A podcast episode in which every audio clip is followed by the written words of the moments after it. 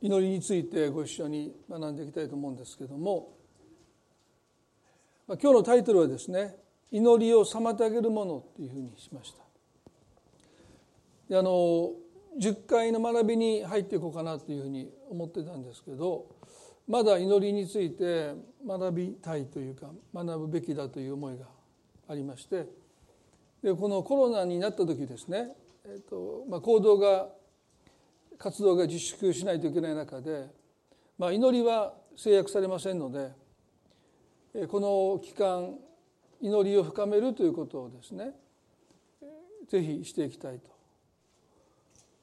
ですからただやり過ごすんではなくてもう本当にこの期間が終わった時に、まあ、多くのものを失って多くのものを犠牲にする場合もありますけれども、まあ、祈りが深められたということはとっても益だと思いますね。ですから、まあ、悔しいですからねいろんな意味でね。ですから祈りが深めていきたいということを励みに、まあ、死の祈りを始めたんですけれども、まあ、それだけではままだね悔しいので本にもしたいとですね。ですからもういろんなものを奪われるだけで終わってしまうのはねやっぱり残念ですよね。ですからあの、まあ、ディボーションの本の翻訳をしようと決めたのもそういうことでまあ外にあんまり行けなかったらもう本当はずっとこう翻訳の作業なんか苦手なんですけど、まあ、こういう時だからこそですね、まあ、そしてやろうというふうに決めて、まあ、そういう意味ではこの「祈りを妨げているもの」というテーマで少し学んでいきたいなと思うんですけどもこの祈りを妨げているもの、えー、3つ区分しました。一つは祈れない。2つ目は祈りたくない。3つ目は祈らない。という3つに分けることができるんじゃないかなと思います。で今日は祈らないという一つの課題。なぜ私たちは祈らないのかというですね。まあ祈れないですね。祈れないという課題に向き合いたいと思うんですけど一つは私たちと神様との間に何らかの隔てがあるという時ですね。祈れないです。でそれはまあ主に罪の問題。未解決のままにしている罪の問題がある時に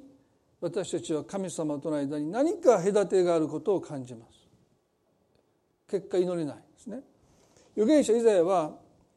59の1節と2節でこのように言いました。59の1と2ですね「見よ主の御手が短くて救えないのではない」「その耳が遠くて聞こえないのではない」「あなた方の咎があなた方とあなた方の神との仕切りとなり。あなた方の罪が御顔を隠させ聞いてくださらないようにしたのだと言いました。ですからおそらく私たちと神様との間の隔てになっていく仕切りとなっていくのは罪だろうというふうに思いますね。ですから祈れないという時にまず私たちは神様との間に何らかの仕切り隔ての壁まだ神の前に悔いていない罪があるならばそれを悔いていくということは一つ大切だと思いますね。まあもやもやとしたものがこう晴れてくるんですね。そういうことは多くの場合罪の問題があるように思います。でももう一つのことを今日は取り上げたいんですけどもそれは祈るエネルギーが不足している。祈れないということは祈るエネルギー、まあ、すなわちね信仰のバイタリティが足りてない。インターネットラジオの「ワッツ・タ・パスター」の最後の回でタイトルが「信仰のバイタリティ」っていうタイトルをつけてくださったんですね。でそれは僕がつけたわけじゃなくて、まあ、そのディレクターがラジオを聞いて、まあ、トークを聞いて、まあ、そのタイトルとしてつけてくださったんですよね。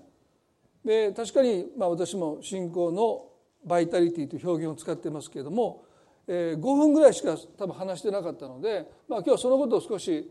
中心に皆さんと分かち合いたいなというふうに思います。祈れないのはエネルギーが不足している。信仰のバイタリティというものが足りてない。ヨハネの15の5でイエス様はこういうふうにおっしゃいましたね。ヨハネの15の5で「私はブドウの木であなた方は枝です」「人が私にとどまり私もその人の中にとどまっているならそういう人は多くの実を結びます」「私を離れてはあなた方は何もすることができないからです」とおっしゃった信仰のバイタリティはイエスにとどまるということ以外から得ることはできません。私を離れては何もすることができない。まあ、時々そんなそうかなって思うねクリスチャンじゃなくても神様に背を向けている人でも多くのことを成し遂げますね。例えば歴史を通して偉業を残した人多くの功績を残した人がみんなクリスチャンであるはずがないですね。無神論者神様を徹底的に否定している人が偉大な功績をその生涯で残すことだってたくさん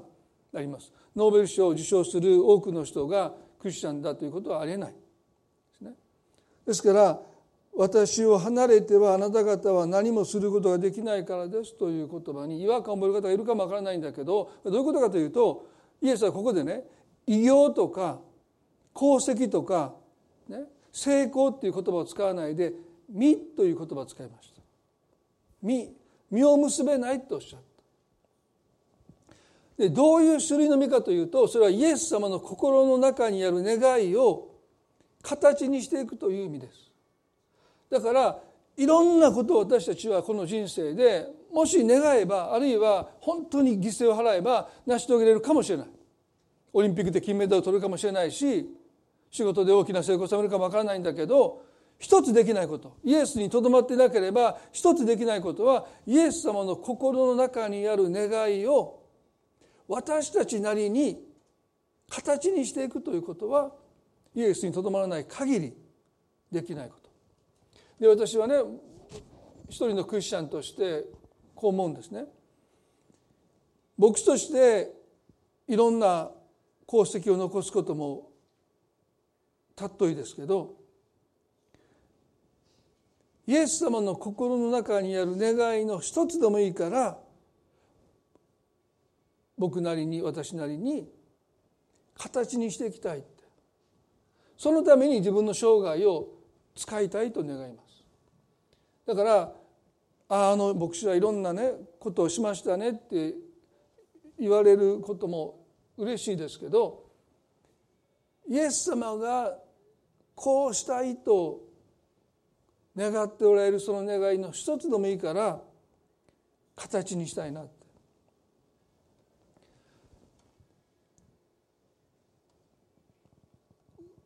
これがイエス様おっしゃった「身」っていう意味なんですね。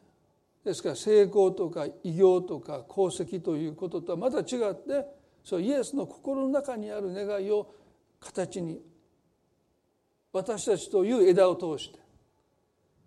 あなたでしか結べない実を結んでいくということそれはイエスから離れてはできないことなんだということですよね。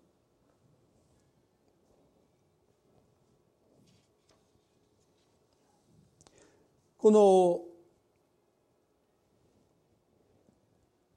イエスがおっしゃった「実」っていうのはですねそれはイエスの願いが形になっていくんだけどそれは私たちが枝である私たちを介して実を結んでいくということはねその実はいつもイエスの願いなんだけどでもそこに私たちらしさというものも絶対に伴っていなければイエスが願われた実ではないということですね。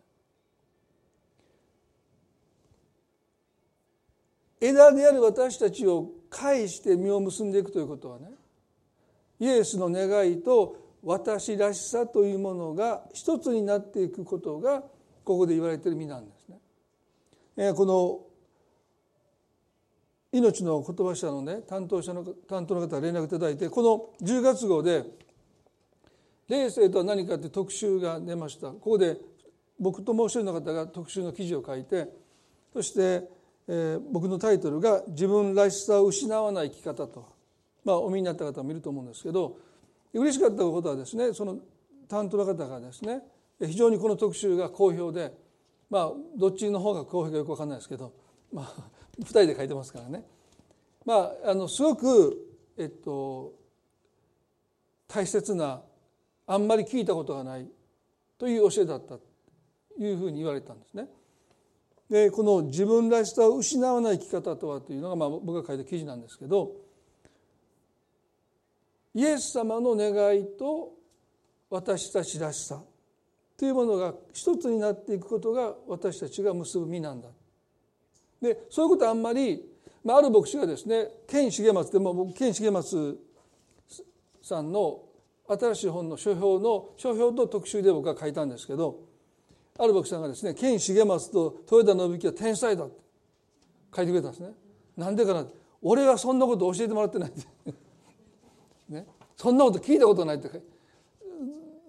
かもしれませんね。イエス様の色に染まっていくラジオでも言いましたけど。多くの人はそういうものが一番いいんだって。私を消し去っていく。もうイエス様色に染まっていく。それは違います。私らしさというものを消したためなんですよ。消しちゃうと信仰のバイタリティも失われます。カルトとか異端に行けばそういうこと言うんですよ。イエス様色に染まっていく。あなたらしさなんていらない大きな間違いです。私らしさをもし私たちがクリスチャンとして失うならば、ね、信仰のバイタリティも失われます。まあ、それラジオではね糖糖質ダイエットだって言ってヘロヘロになっていくって言いましたけど本当にヘロヘロになりますよ皆さん。自分らしさを失ったら、ね、もう言われたことだけやってもそれで精一杯、ね、そんなクリスチャンにはなりたくないと思いますね。一つの誤解がですねこのマタイの16の24の御言葉の誤解があります。マタイの16の24でそれからイエスは弟子たちに言われた。誰でも私についていきたいと思うなら自分を捨て自分の十字架を追いそして私についてきなさい。この自分を捨てるということがイエス様の意図したことと全く正反対で解釈されていることが結構あります。これは非常に大きな問題だなと思うんですね。まあ、この中でも書きましたけどもこの自分を捨てるそれはイエスについていく信仰生活にとって必須の条件ですね。オプションじゃないんですよ。ですから私たちはイエスについていきたいと思うならばこの自分を捨てるということは必須ですね。ただそれが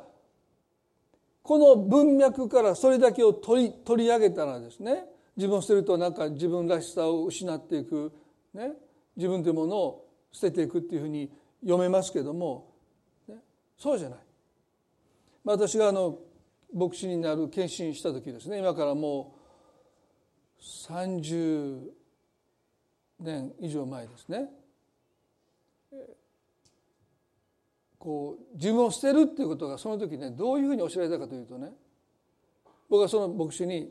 まあ誰か言いませんけど「いやあの牧師になると思うんです」って言ったら「そうか」そしたら自分を捨てるっていうことをしないといけない。どういうことですか？自分を捨てるということはね。羞恥心を捨てることだああそうですか。どうしたら羞恥心を捨てれますかぬいぐるみを着て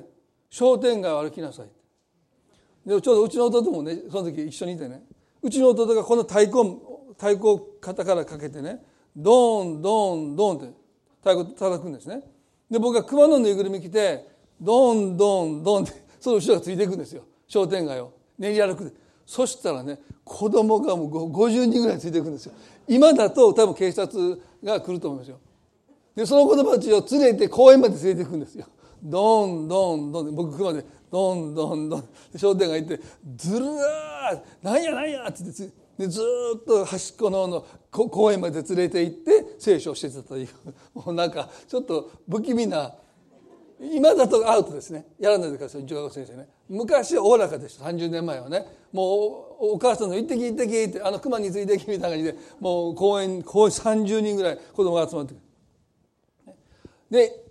次の時はねどうせ公園行って話聞かされて言うからみんなもう来なくなった一回目だけもうすごかったよ。もう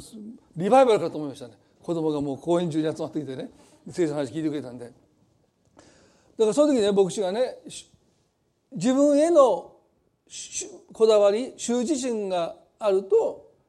ダメだって。それ捨てないといけない。ああそうなんだと思ってもう真面目でしたからね。言われた通りしました。でも本当かなってどっかで思ってるんですね。自分を捨てるとは。こういうことなのかなって。で僕ね全然恥ずかしくなかったら僕ぬいぐるみ着てた。うちの弟なんか自分の顔出してどんどん寝てた彼の方が恥ずかしいけど僕一応基本的にはあの熊の人間でこうやってこうやって歩いてるだけですからね恥ずかしくはないんです暑かったけどこれはねどうなんだろうなってすごく疑問になったんですよね。でここでイエス様がこの自分を捨てるっておっしゃったことはどういうことかというとまあそれも含まれてます端っこの方に。でも本質は物事を判断する基準を自分に置かないという意味なんです。自分を捨てるとは自分らしさを捨てるとか羞恥心を捨てるっていうこともそうじゃなくて物事を決める時の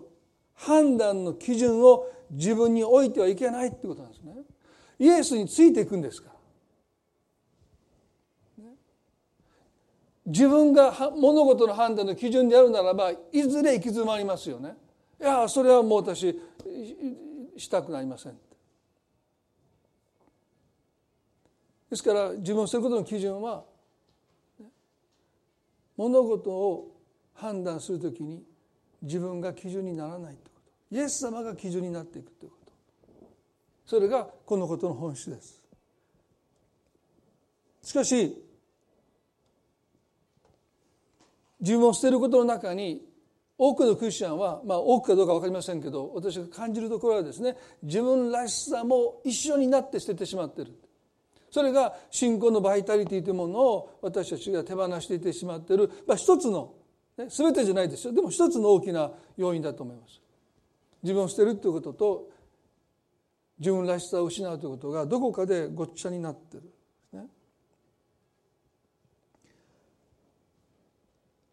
でもイエスがおっしゃったのは、ね、自分らしさを捨てることではなくて自我を捨てるということ。すなわち物事を決める時に判断する時にあなた自身が基準にならないということですそれを手放していかなければイエス様についていくことができないということをおっしゃってる。前にも皆さんにお話したことがあるかもしれませんけど某京都のタクシー会社 M 丸タクシーありますね。M 丸タクシー。で私でそこに研修に行った時あるんですね。研修というかそのな何かあのどうして言ったか今記憶ないんですけどそしたらそこの担当の方がね私たちは絶対経験者を雇わないって言うんですどうしてですかというとね癖がある前の会社ではこうしてました。いやいやあなたもう新しい M 丸タクシーに来たんだからって言ってもいやいやこっちの方がいいです。だからいやいやいやもうこの会社の価値観方針に従ってくださいって言うんだけど経験者は従わない。いやこっちの方が良かった。こっちの方がいいですよって。でその人たちを教育しようとしたけど全く無駄だった。だからもう経験者を絶対雇わないと。そして未経験者ですね。まあ例えばレストランですごく有名で腕が立ってお客さんもいっぱいついてたようなところから例えば転職していた人もタクシー業界では未経験者ですから真っ白ですね。で私たちの会社はこういうことを大切にしてますって言うと「あそうですか分かりました」って言ってまあそれを素直に聞いてくれる。物事を判断するときに会社の価値観に基づいて判断してくれる。でも経験者は言ったっていくら言ったってやっぱり自分が経験してきたことを基準に物事を勝手に判断してこうしましたしましたって言っていつもそれがトラブルになるだからもう絶対に経験者を雇わないっていうことをその時は今はどうかしませんよ。その時はおっしゃってた。で僕はそれ聞いてねなるほどなと思いました。自我を捨てるっていうことはね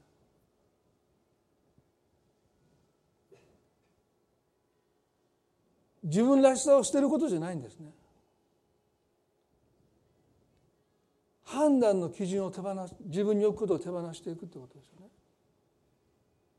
すなわちいつも経験者ではなくて未経験者として神の前に立つことができる人です。神様私今までこうやってうまくいってきました。でそういう人はやっぱりついていけないんですね。判断の基準が自分の過去の経験にあるから。子育てもこうやってうまくやってきました。それはそれでいいかもわからない。でも自我を捨てるということはそれをないがしろにしたり下げすんでするって意味じゃなくて判断の基準にしないということなんです。だから私たちが一生懸命何かを成し遂げてきたことを神様を決してね蔑まないですよ。いや、それとか喜んでくださるし、それを尊んでくださるし、よくやった忠実なしもべだって、あのしもべたちが一生懸命に仕事をして何かを成し遂げるときに一緒になって喜んでくださる。よくやったって言ってくださる。だから私たちが自分の過去を、その成功をね、蔑む必要もないし、ね、それを捨てる、こんなの意味ないって、そんなことじゃないんですよ。ただ物事を決めていくための判断の基準として私たちの過去の体験成功を持ってこないということなんです。いつも神様の前で私たちは未経験者になれるかどうか。それが自分を捨てるということなんです。神様私はどうしていいかわからない。教えてくれませんか導いてくださいませんか他の業界ではすごく有名だったかもわからない。でもタクシーのこの業界たちは右も左も分かりません。教えてください。という人がついていける。クリスチャンだってそうですよね。自分を捨てるということは自分らしさを捨てることでもないし羞恥心を捨てることでもないしただ物事の判断の基準をイエスに置いておくということですよね。このワツタパスターの中で「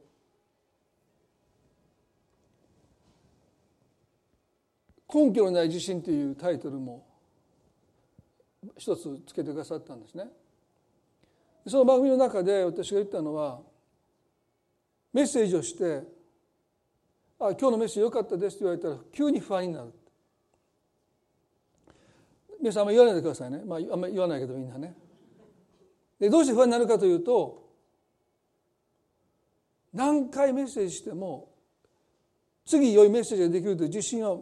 私の中には培われていかないんですね。でなぜかというと1年で50回まあ、23年続けてると1200回ぐらいもう説教を作るわけですよね。でページ数でちょっと計算したらね690万文字ぐらいです。690万文字も書いてるのにそれでも自信がないどうしたかまあそれは一つのことを私ね心がけるようにしましたですね。690万文字書いてきて今牧師ついてくださればね A4 の紙がねもうこれぐらい23年分説教があるんですね。だから、まあ、土曜日の9時ぐらいに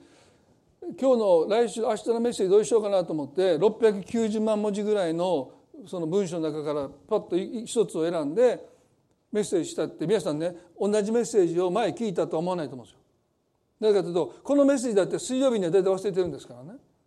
そうでしょ？あの記憶のあれで言うとですね。皆さん80%も忘れてますよ水曜日に。あれ先週牧師何話したかって。もうね。来週の日曜日にはもうほぼ忘れてますからね、まあ、書いてるやつはいいです。書いてくだされば覚えてますけど。で僕だってね選手のメッセージ何しましたって急に言われたら答えられませんからね。俺何話したかな。だから死の祈りの編集しててこんなん言ったかなっていうこといっぱいあるんですよ。記憶にないんですね。だから語ってる僕でも忘れんだから皆さん忘れてますよね。だから23年分のファイルから僕がメッセージパッと持ってきてメッセージしたってね多分よっぽどマニアじゃない限り。もうたまにいるんですよ。もう何年何月何日のあのメッセージあれどういう意味ですかってそんな知らんって。もう覚えてないんですけどもう何回も聞いてくださってる方いてね。まあそういうことはちょっと感謝しますけどまあ多分大体皆さん僕がそれやったって多分気づかないと思うんですあれあれは10年前に話したやつちゃうかって。絶対分からないで僕でも分からないから。ね、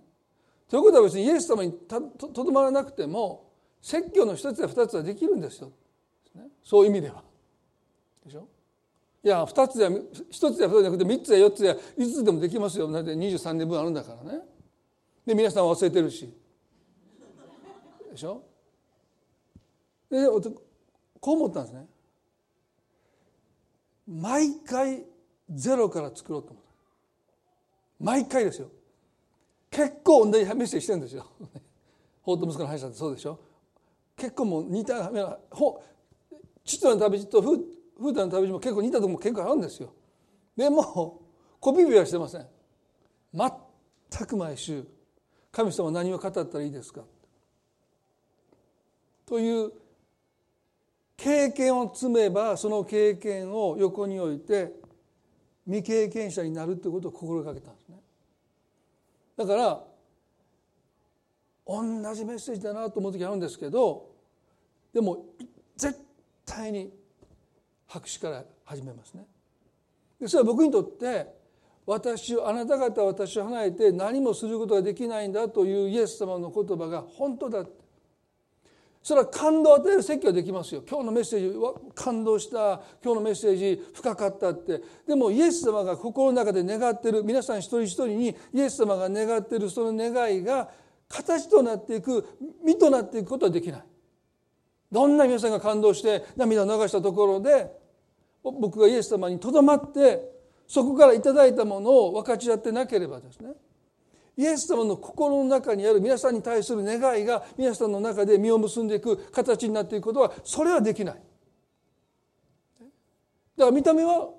恵まれたと思うかも分かんないけどその実を結ぶことができないということを僕は分かってるのでもうそれはもうできないんですよ人間の力では。イエス様ははっきりおっしゃった私を離れてはあなた方は何もすることができないとおっしゃったんですから。でそのことを私はね心に刻むためにまあなんかすごく自分がいい人に立派な人に言ってるように聞こえるけど当たり前のことなんですよね。だから経験者であることをいつも忘れて未経験者。神様どうしていいか分かりません。教えてください。でしんどいんだけど。でもそこに私たちが立つことができるならばイエスについていける。でもそこにもし立てなかったら自分の経験ってものにもう頼り始めたらねそれはいくらだっていろんなことできますよ。でもねイエスにはついていけないもん。だから某タクシー会社がね経験者を雇わないで未経験者を雇うって言ったこと私すっごく心に入ったんですね。あ本当そうだって。本当にイエス様についていこうと思うならば今まで生きてきた自分の人生をね卑下する必要もないし蔑む必要もないしこんなの意味がなかったってそういうことじゃないですよね。ただ物事を決めるときにイエス様が基準になっていく。私はどうしていいかわからない。いやいやもう23年間も説教してきたじゃないか。それはそれで私評価しだからノートも残してます。でも毎週毎週未経験者として一度も説教したことのないものとして神の前に立ってどうしていいか分かりません。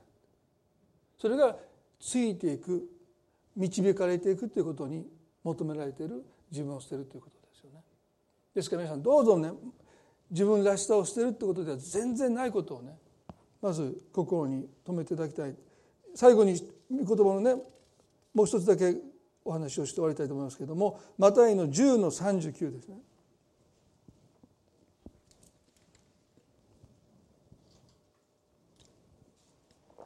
マタイの10の39で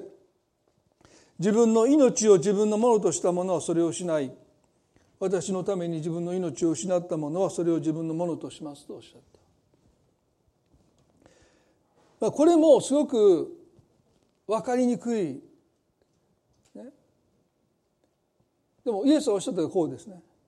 自分の自我を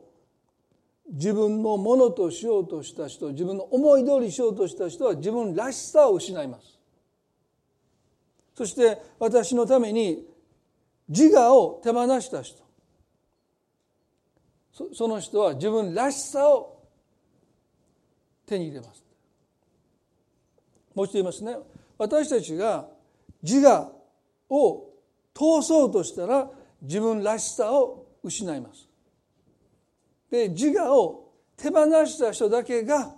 自分らしさを受け取れます。どうしたかというとこの中にも書きましたけど私たちの自分らしさは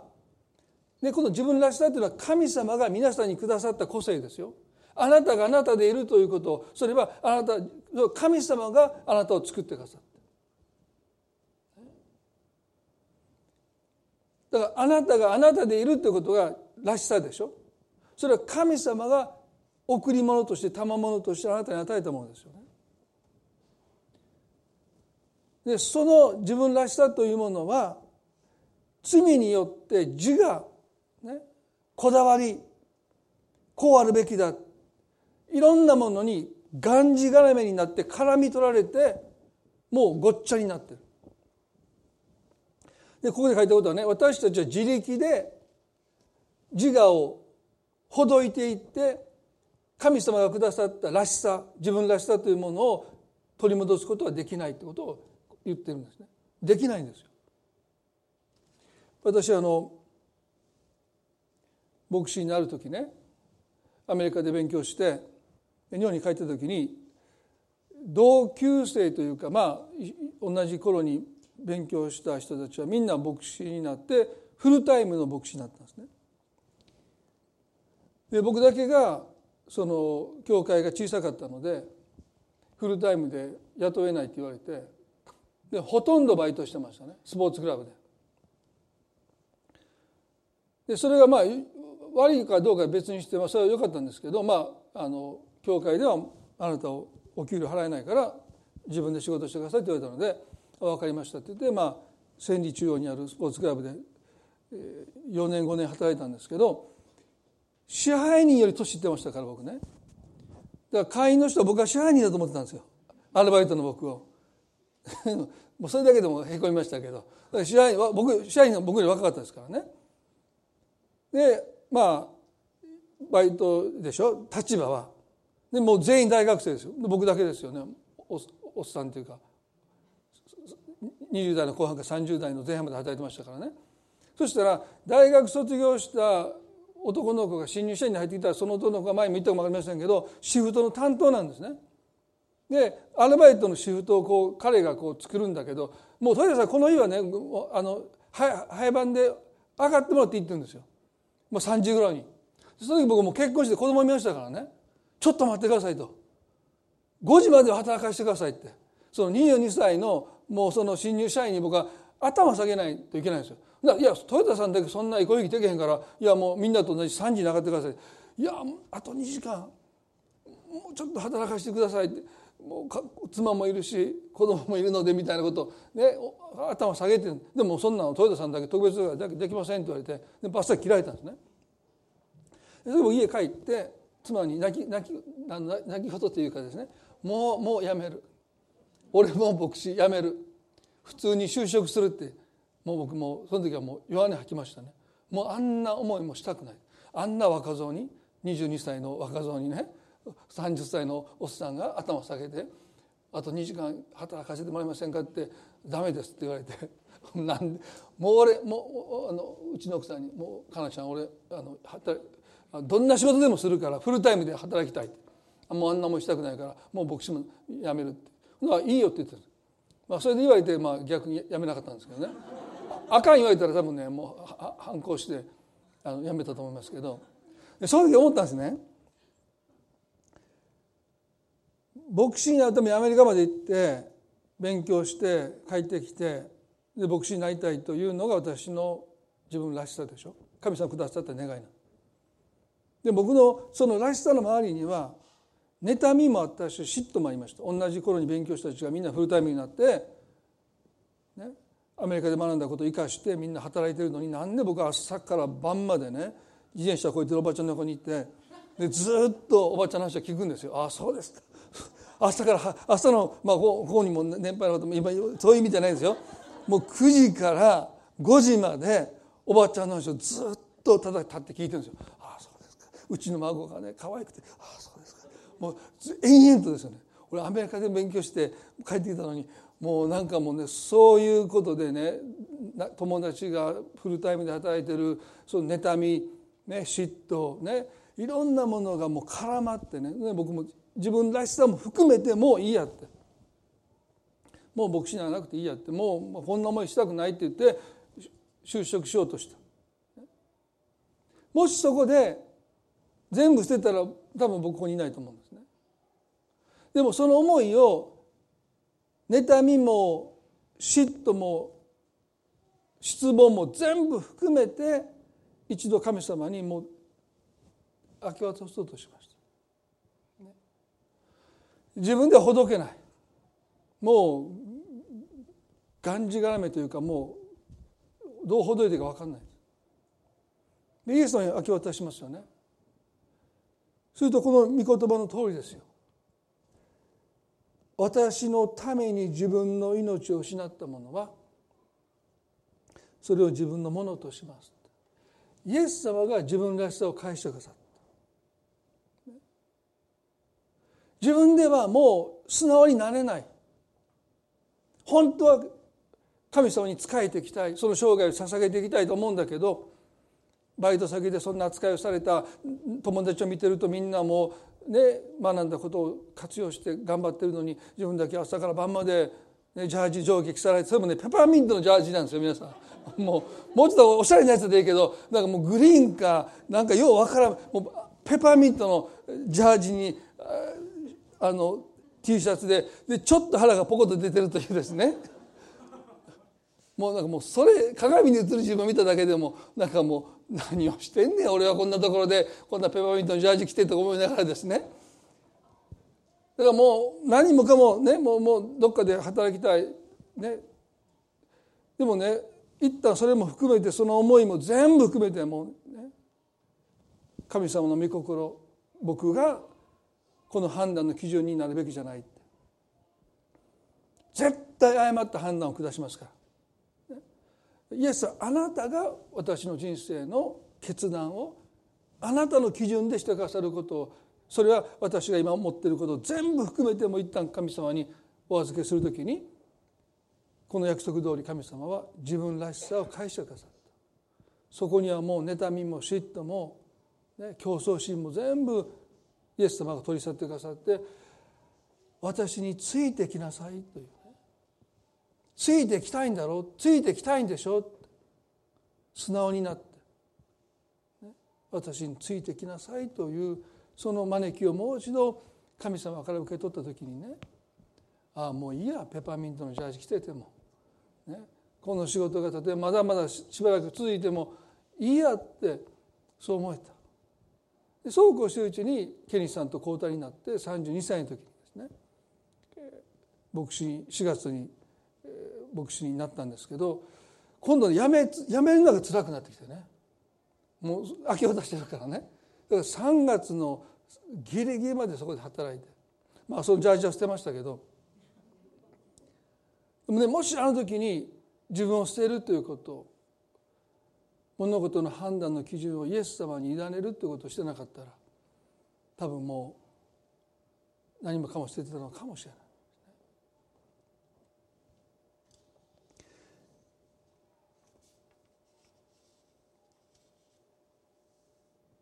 ヘンリー・ナウエンという人がこのように言いました。霊的生活を生きるとは一つに統一された現実を生きることです。闇の力を分裂させ引き引き渡し敵対させる力です。一方光の力は結びつけます。悪魔という言葉は文字通り引き離すという意味です。悪魔を引き離し精霊は結びつけます。この魂のサバイバルガイド」という健重松先生のね書いた本の中に2つのアダムという表現が使われてるんですね。それはユダヤ教の教師まあ私はこの方のこと全然知りませんでしたけども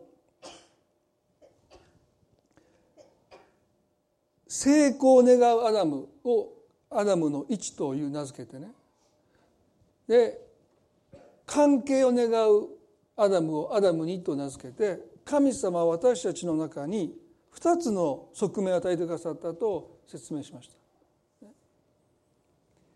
成功したい何かを成し遂げたいという願い人と深く関わりたい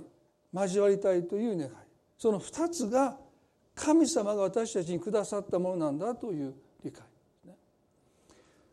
まあ前回の境界線でもちょっとそのことに触れましたけどでもね一つのこの自分を捨てることの一つの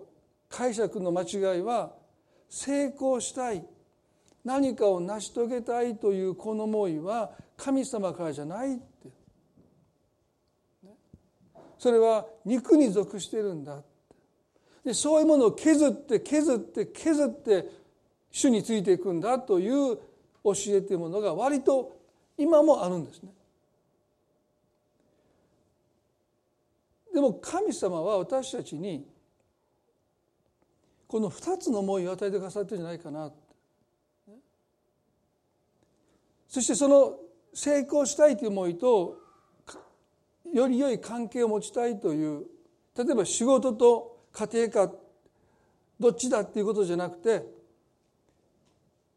自分らしさというものはどちらかを否んでどちらかを尊んでではなくてその2つが本当に一つになっていく時私たちが本当の意味で開花していく。本当の私になっていく。でもどこかで自分を捨てることの中にねそういう思いを持ってはいけないって私たちは忠実であるべきであって成功成功であることをイエスは求めていないという教えがずっとやっぱりあったと思うんですね。ある牧師が私にこう言いました。先生まあもう年配の方がねラジオでも少し言いましたけど最後に一発大きな花火を上げたいって。一瞬ドキッとしたんですね。そんなん言っていいの？牧師のくせに。最後に大きな花火を、まあ、どうぞそこで瓦がありますからあげてくださいっていう、まあ、そういう意味じゃなくてね。忠実に忠実に忠実に自分の思いを抑えて抑えて抑えてきたけども最後にやっぱり大きな花火を上げたいんだとおっしゃった言葉を聞いて私はね本当にこの方はね正直だなと思ったと同時になんでそんなに我慢してきたんだって。イエス様は本当にそういうことを押し殺して生きることを願われたのかって。非常に残念に思いました。こんなに年になるまでね。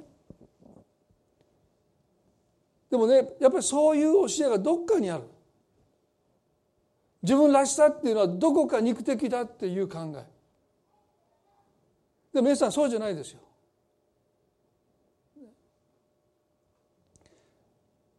神様が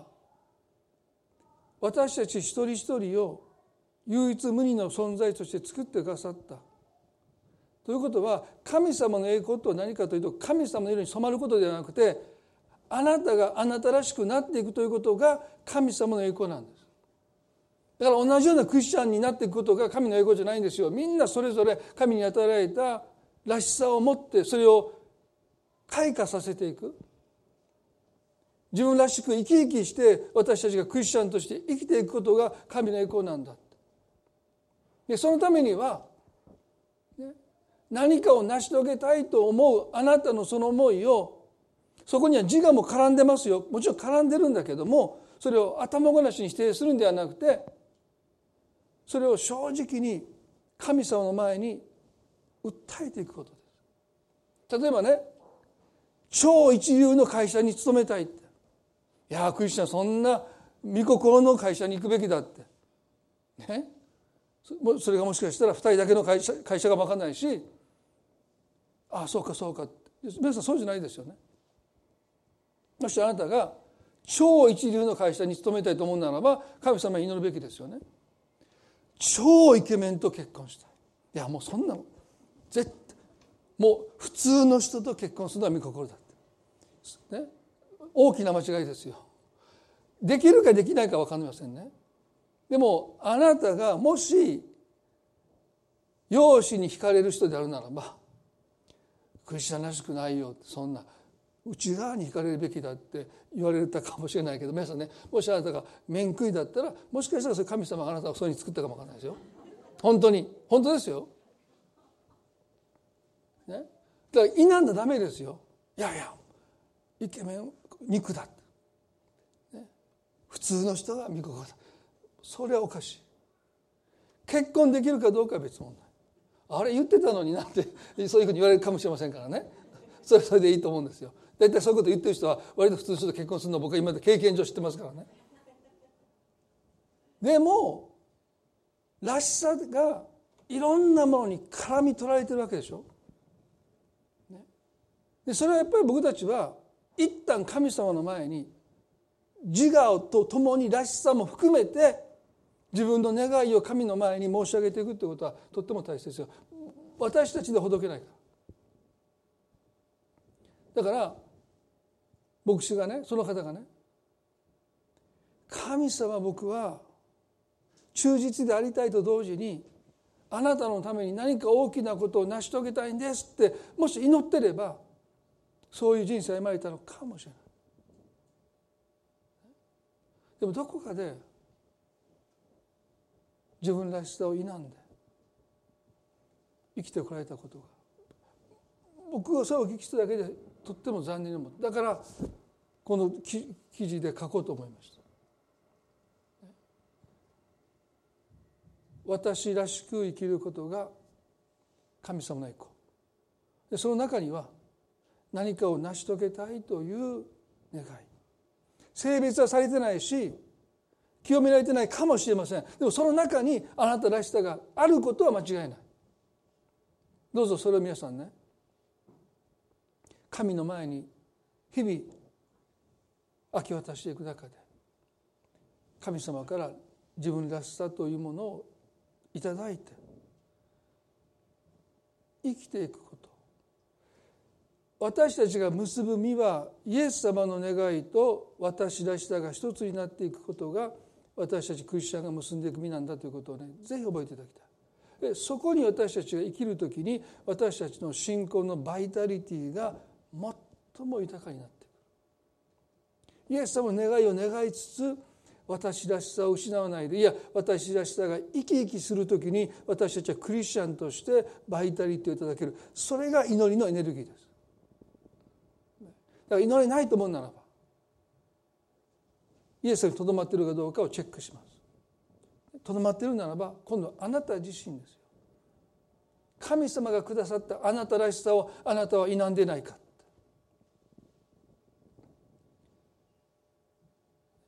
もしそれを否んでるならば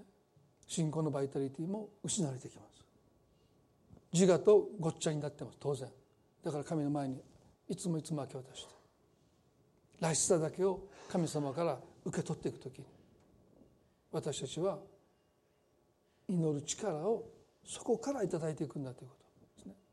ぜひ覚えていただきたいと思います。一言祈ります。恵み深い私たちの天の地の神様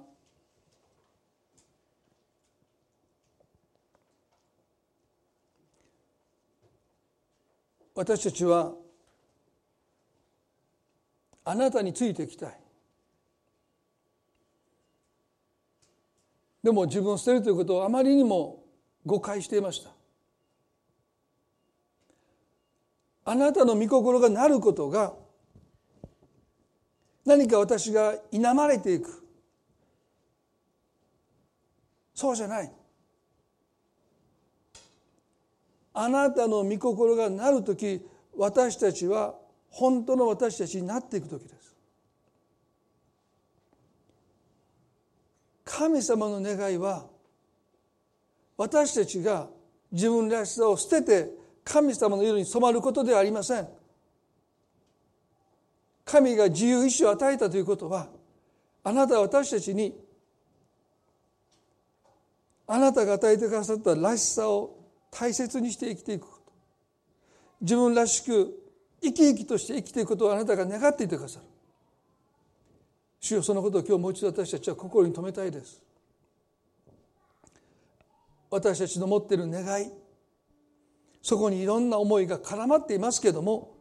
でもそれを頭ごなしに否定できない。あなたの前にそれを一度明け渡してあなたから自分らしさを渡していただく。これが自分を捨てて生き生きるということです。今日信仰のバイタリティ私は何かもう失ったかのように感じる人がいるかもわからない。祈れないって。イエス様にとどまっているのにイエス様を愛しているのに。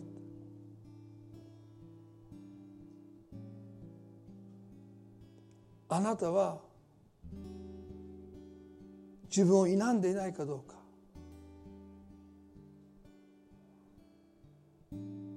あなたが感じている自分の嫌な部分の奥にはあなたらしさが隠れている。自分ではどうすることもできないでもうこんな自分嫌だって頭ごなしに全否定するかもわからない。でもそれはしてはならないです。神様一人一人の中にはキリストの見姿があります。あなたは私たちをあなたに似るものとして作ってくださった。それは私たち一人一人でしか輝くことのできない栄光があります。主よ。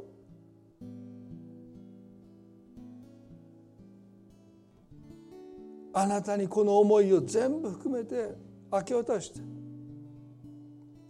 日々自分らしさをあなたから受け取ることができますように。本当に素直な正直な自分になって生きることができますように。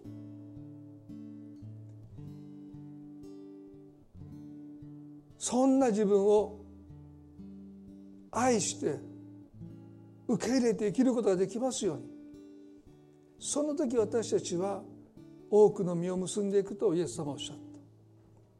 神様私たちはそういう実を結んでいきたいとそう願います。あなたが私たちを愛してくださっているように自分自身を愛することを私たちに教えてください。神様今日あなたがこの礼の中で一人一人に語ってくださったと信じます。この一週間の歩みをどうぞ覚えてくださってあなたの守りとあなたの祝福がありますようにそのご家族の上にその一人一人の上にあなたの祝福を今祈ります。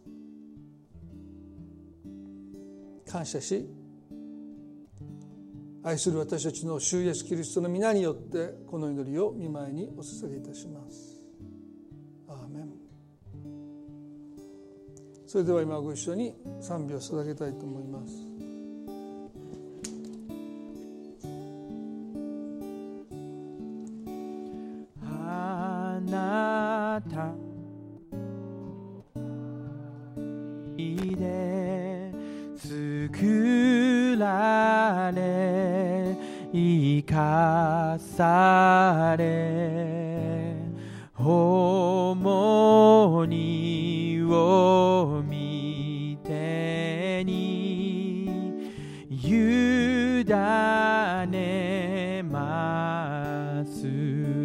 偽り恐れ偽りあふれる世界で我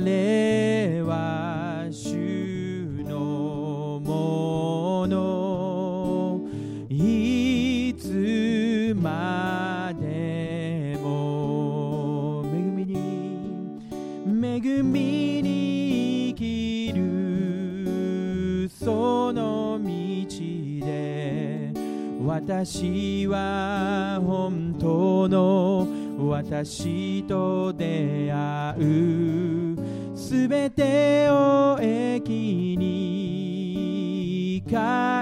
る主に。この人生委ねます。この人生捧げます。初めの愛に。初めの愛に。私は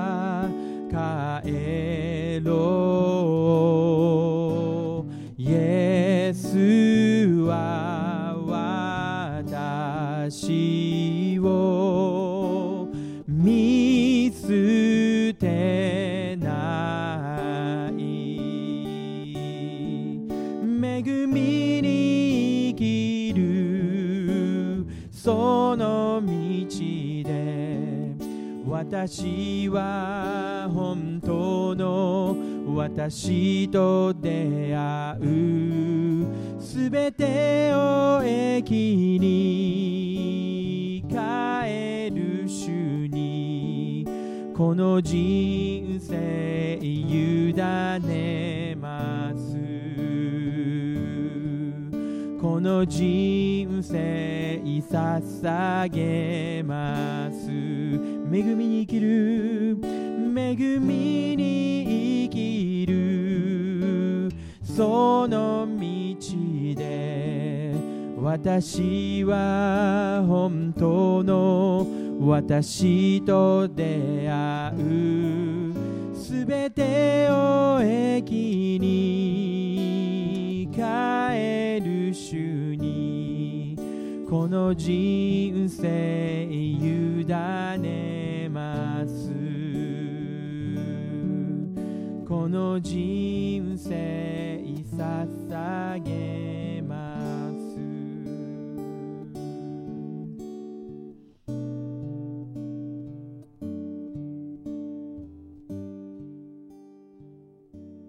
目を閉じたままで最後に短く祈りたいと思いますけれども皆さんの中でイエスについていくために自分を捨てることを私は誤解してた。自分らしさを消していくことだ今まで自分が歩んできたこと成し遂げてきたことどこかで軽視して蔑んで否んでいくことだってどこかでもしあなたがそのように思ってこられたとするならば今日神様が「よくやった」忠実なしもべよとあなたに語っていてくださることをその声を聞いていただきたい。あなたはよくやってきたって。よくやってきたって。そう神様があなたの人生を喜んでいてくださることをね皆さんぜひ知っていただきたい。私たちが求められているのはただ判断の基準にしないというこの一点だけです。神はあなたの人生を誇ってくださっているし喜んでくださっている。そうやってあなたは自分の人生をもう一度受け取り直したい。どこかで私はクリスチャンになかった時の人生をどこかで否んできた。どこかで蔑んできたって。いやクリスチャンになってからもそうだった。そんなふうにどこかでもし今日皆さん感じた方がいるならばそうじゃない。よくやったって神様があなたに言ってくださっていることをね今日受け止めていただきたい。短く祈ります。あなたの人生をあなたがそのように受け取ることができるように神様私たちは罪人です。私たちは不完全です。しかし神様あなたは私たちが歩んできたその人生を見てよくやったと。そう語ってくださる。あなたを知らなかった時の人生もあなたから離れてた時の人生も含めて神様は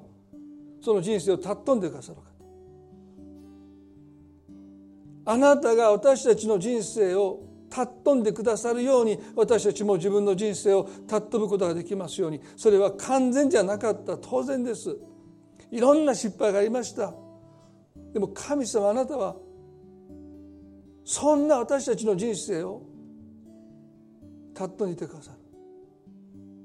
今日私たちも自分の人生をそのように尊ぶことができますように。大切に思うことができますように。価値あるものに思えますように。間違った考えを持っていたのならば神様その思いを私から取り去ってください。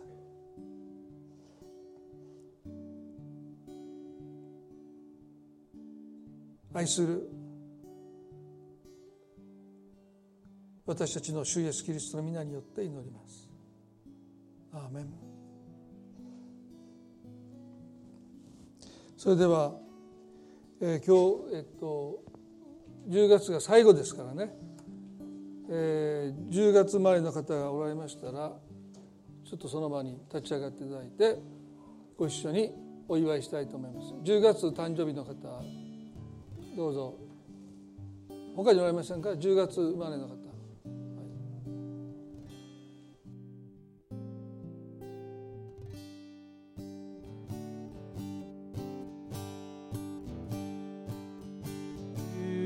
Happy birthday to you Happy birthday dear 皆さん Happy birthday to you